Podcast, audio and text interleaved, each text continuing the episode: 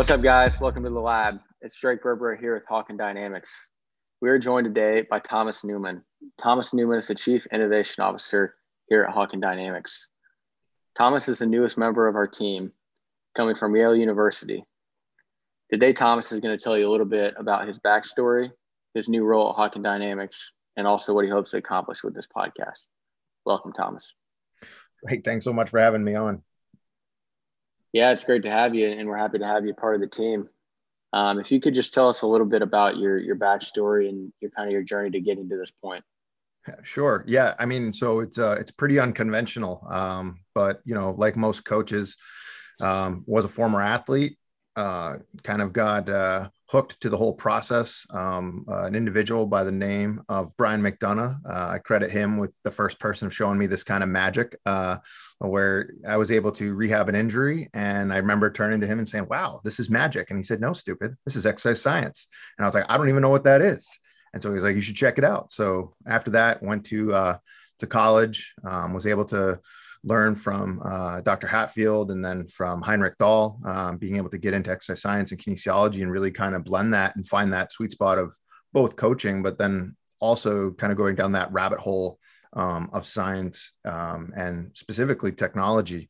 Uh, so we did that, and then from there um, went on into the Division three setting. I had a great mentor in Thomas Blaney, um, where he really kind of uh, set that kind of foundation of old school. Uh, we're going to do it this way because I said so, because uh, it works, and then also challenging me to have an open mind. And I'll never forget that is that he was very uh, very wise to not just say all the time because I said so. He said, "Go figure it out. You know, go read the research." Okay, now you have a hypothesis, go test it out. And so gave me a lot of latitude with that. Um, we were able to turn those programs around. Football went on to being successful. I think my first year they were like they had two wins or something, and then going on to uh, playoffs for Division three, which was unheard of. Um, so that was great. But it kind of sparked my interest of this idea of you know test, test, you know retest, and then look at your output um, to really kind of I don't know. It was kind of a weird middle ground of being able to have our own little lab I, I, think you know part of when we talk about this this talk is that I think people think of a lab as white coats and you know double blind studies, but there's a huge opportunity in the weight room. Every practitioner has this incredible you know n of however many hundreds of athletes you train with not enough staff and not enough time um, to be able to collect that information to kind of guide and lead the field um, so that inspired me to actually go in and make a company to do analytics because one of the things that frustrated me um, was that sometimes numbers can be scary, sometimes numbers can be intimidating. And the other thing is sometimes it's just too much of a hassle. So I was able to be CEO of a company called Athletic Standard. We did some incredible work. We made some software for our customers and it was great. Um, built up a huge following online and really um, were able to achieve a lot of um, positive success um, and some really incredible stories um, with that chapter. Um, but then after that, I kind of got the itch to get back into coaching because again, it's fun to watch from the outside, but I wanted to really prove it to myself um, that I could do that at the next level. So, um, fortunate enough, one of our customers, uh, and Andy Shay, who is the lacrosse coach uh, at Yale, is a good friend of my cousin. Uh, they grew up in upstate. Uh, and is good friends with head coach Tony Reno um, at Yale, and just to kind of set the tone, uh, it 2015. I'm watching the fall. Football's not doing so hot. Uh, they hadn't beat Harvard, and I think it was 10 years at that time. Um, and uh, lacrosse was good. They were top 25 program, but I remember meeting with both coaches in in uh, November, uh, and then they kind of recruited me hard, just as you would imagine you'd be recruited as a as an athlete. Um, and it was pretty pretty clear. The goal was to beat Harvard. The goal was to win an Ivy championship outright uh, and then a very lofty goal, which had never happened, um, which was to win a national championship. And again, all those are very lofty goals, but how do you go about doing that? Uh, it's an intricate process that you know takes time to grow, uh, and things that you do in year one may not come to fruition until year three or four. Um, but that whole process and journey really started for me in January of 16 would go on. We applied a lot of technology. We applied a lot of hard work. Uh, we applied a lot of long hours and actually beat Harvard that, that fall. So, and that was a huge deal. Um, I think we're three and seven that year. Um, but like anything at Yale, uh, you can be three and seven, but if you beat Harvard, it's a great season. Uh, so we did. And that actually spawned our first assistant for football, uh, uh Colin Ingstrom, who's tremendous. Um, he stayed along uh, in that spring. And so we actually started the internship program. And I never forget that people would say, "How are you going to get people to come, you know, to come here and be an intern? We don't even have an exercise science department." I said, "Yeah, but we're Yale. You know, we're going to create a quality experience." And and I remember putting the emphasis on the staff, saying, "You know, we can't pay people, um, but what we can do is pay them with knowledge, experience, um, and mentorship." And so we did that. Fast forward three years later uh, when i left i think they were on class 12 they had roughly 160 people from around the world. And it was incredible and as exciting as it was for the on-field success that we had in 16 to beat harvard. We also won an outright title beat harvard again in 17 first time ever uh, in 36 years had the defensive player of the year the rookie of the year we had the coach of the year but you know maybe we got lucky well that was in the fall of 17 well in the spring of 18 Yale goes on to beat Duke at Gillette Stadium. Um, and, you know, a lot of things went into that.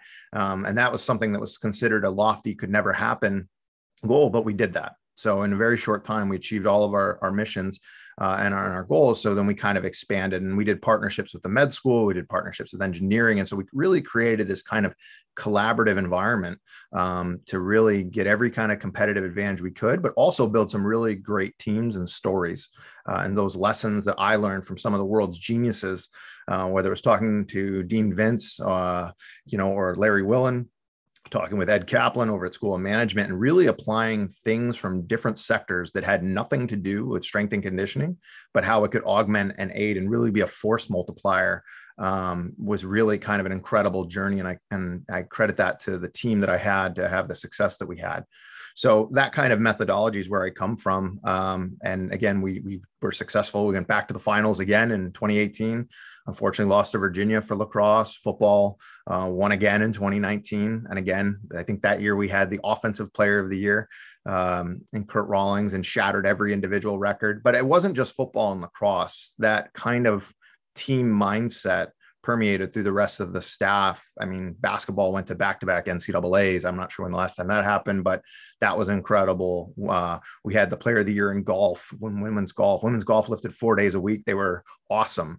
Uh, sailing national champions and and down the line. And I and I, you know, I hate to forget. I forget who we had, and I hate to do this, but let's just put it there was a lot of winning and i remember pre-covid we had 16 teams in the top 25 so don't really most people don't think of Yale as a as a jock school, uh, but that was our goal. That was our internal joke uh, and goal. But it's it was really about how can we foster a community and a culture and a mindset um, where anything's possible, um, and we work together and we achieve incredible results. So that was kind of the Yale story. Um, and then kind of yep in getting in conclusion into to the, the hawkins i was very fortunate uh, to be able to talk to ben uh, about some of the stuff that's going on here and so that's that's how i arrived here Nice. I got a, you know, you, you kind of have a unique story and get into this point, and you kind of see the trend um, in strength and conditioning now. Some coaches are leaving strength and conditioning and going the more uh, of the entrepreneur route, uh, maybe trying to start a small business or just running an online training business on the side. Um, you actually were in coaching, got out of coaching uh, with Athletic Standard, being the CEO of that company, and then now you went back into coaching at Yale um, what was the the biggest challenge you think from being out of it for a little while, getting back into it, and then also what was the biggest thing that you took um, away from running athletic standard, bringing that to Yale? Yeah, I mean that's a great question, and I will say one of the biggest differences from being in private sector, um, where you were focused on profit and trying to you know build a business, to a global, uh, globally recognized uh, international university um, things move at different paces. So we'd like to talk about, you know, things in athletic standard could happen in a day, in a minute. Things at Yale might take months and years. And so I think setting expectations and timelines, if you want to do something in December, you need to start talking about that in March or April of, you know, prior. And so getting things lined up. The other thing is, is that at Yale, you really learn the value of team. Um, and not that I didn't value it before. You're like, oh yeah, teams are good. Really, it's who you know, the relationships you build, um, can really again either hinder your growth and expectations or it can really accelerate it. And then just again yale has so many powerful people and so many people that are literally world experts and geniuses. Um, when you take two geniuses and put them in a room magical things happen. And so i was a facilitator for that. And so i think that was the biggest um, difference. But also um, being a ceo you can't get caught up necessarily in the day-to-day grind. So you have to really rely on your people So I credit a lot of the internship success and the fact that you know TJ Bellinger, who's now you know the director, uh, he was able to be uh, promoted into that spot. That was one of my first interns. And so, how do you groom and mentor people and realize you are only as good as the people that you have around you? People talk about you know everyone's replaceable. I you know I beg to differ. Everyone's replaceable, but performance is not. And so, the most important thing you have is your staff and your team, and it is a talent war you know, I remember losing interns to other universities or other programs and take a lot of pride if someone's going to invest their time in me. Uh, what can I give in return? And, and in fact, the entire staff at Yale, you know, one through six now, where I could tell you class one, class two, class five, class three. And, and the great thing was I, I was spoiled to be able to take the very, very best of the 160 um, and pick my five. And I would not be able to do any of the things that I accomplished um, without the team. I can tell you, but when I left, every single member on that staff had a superpower. And whether it's operations, emotional intelligence, whether it's analytics, whether it's whatever, I was able to bring somebody with a superpower into a group of people with very high standards. And that's how the team uh, achieved the success. So that's really kind of the interplay between being a CEO and having kind of a visionary approach, investing in people, but then also tempering that um, with groups and then kind of partnerships within the university um, to make things happen. Awesome. Yeah, I think I think we have an entire uh, another episode here that we could talk about how to build out an internship program for different uh, schools and, universities. But um, for this one here, we'd like to keep it short and kind of keep it as an introduction um, to our podcast. So, if you could just tell us what your goal is for this podcast, um, you know, it, we, we call this podcast Talking Force. What does that really mean? Is it just force plates or is it something more? Um, and, and who do we hope to, who are we trying to interview for this podcast? Sure. I mean, so talking force is uh, obviously we have force plates um, and you can get into newtons and watts and rates and all these things but force really is about uh, power, um, the power to be able to make change. And so when I looked at the lineup and, you know, I was approached by Ben about this opportunity, I want to make sure that our listeners every day that they listen to this, um, hopefully this comes out, um, you get to listen to it on your Wednesday during your administration time or whatever. But if, if we're lucky enough to have your ears for an hour, you walk away with just a little insight. And, and I promise you, some of the people we're bringing on from technology people to coaches in the field to just other experts and and this is an incredible platform to globally help our customers uh, and our future future customers um, understand that sometimes the answers are just around the corner. So we might bring in someone who's an expert in whatever. I know we have a, a scheduled interview with dr Dodick from the mayo clinic. So what does the mayo clinic mean for me as a division three coach? Well he collaborated with thorne uh, research the supplement company to actually make one of the first products to address the issue of you know nutrition post concussion I feel like that's very important. You know, again, whether you're a customer now or a future customer, I, I as a father, as a coach, I think that's incredible information that needs to get out there. So we hope that this podcast really puts you at the tip of the spear. So if there's a new sensor, if there's a new product, for us to go through and really validate it and analyze it, you know, scientifically, unbiased, and you know, really look at it to say, wow, is this going to help our customers? Is this going to help uh, develop athletes? But then also being able to flip to the other side of dealing with some of the new paradigms you you mentioned you know from when i started to now the paradigm of coaching has changed. The days of the totalitarian you know i will do this because i said so and i have a whistle of authority. Um, i think those days are numbered if not long gone. And so what is emotional intelligence? How do you teach a language? How do you teach an, an ontology? How do you project your voice and not sound angry? So i can be loud and angry i can be loud and comforting. And i think those are some of those little areas that as a coach if you polish it up a little bit um, you can see incredible uh, results. And so we'll dive into that. But I hope that every time you listen to this podcast, you walk away with at least one or two nuggets um, through the spoken word, because that's another thing is we're a young industry, um, but some of our founders, they're getting up there. So we need to get this uh, recorded and, and learn from some of those lessons. And I, I know we, we've talked about this before, Drake, where it's either science and research versus the practical coach and then butt heads. I, I want to show that it's actually through whether through our technology, through our podcast, we can really bridge that. And some of the greatest lessons are learned from the practitioners. Even as we talk about the title, the lab, start thinking about every interaction you have with an athlete. How do you record that? What could you do better? How could you optimize it? and specifically if there's a technology that you know can make you uh, as one coach be the power of 10 coaches then when we, we've done our job you know if you're a coach and you're listening and you have a particular problem we want to hear from you because if we don't have the answers we're one or two phone calls away uh, the Hawkin team is incredible. We have some of the best people uh, across multiple industries. I can't even go on to list them.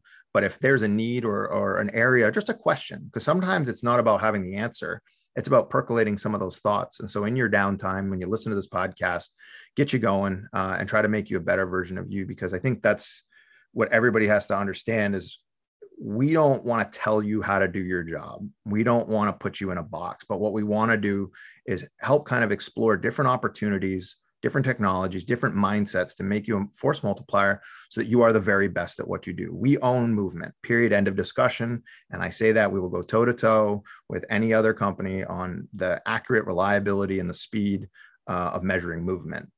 Well, what can we do to take that kind of mindset to help you do your job and couple other technologies, other thought processes to help you, you know, achieve your, your best results possible.